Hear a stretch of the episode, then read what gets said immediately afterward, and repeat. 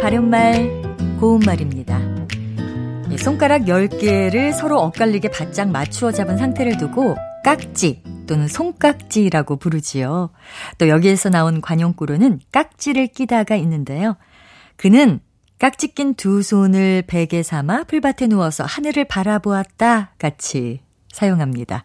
또 이렇게 깍지 상태를 한 손을 가리켜서 깍지손이라고 하는데 아, 그는 깍지손으로 양 무릎을 안고 언덕 아래로 굴렀다처럼 말할 수 있습니다.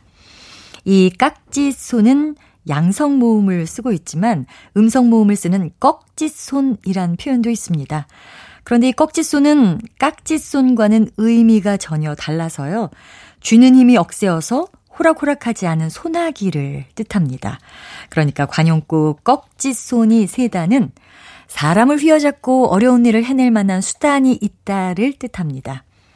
그는 어려운 프로젝트를 모두 성공할 정도로 꺽지손이 세다. 이렇게 말할 수 있습니다.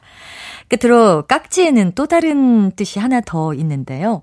활을 쏠 때 시위를 잡아당기기 위해서 엄지손가락의 아랫마디에 끼는 뿔로 만든 기구를 깍지라고 하고요.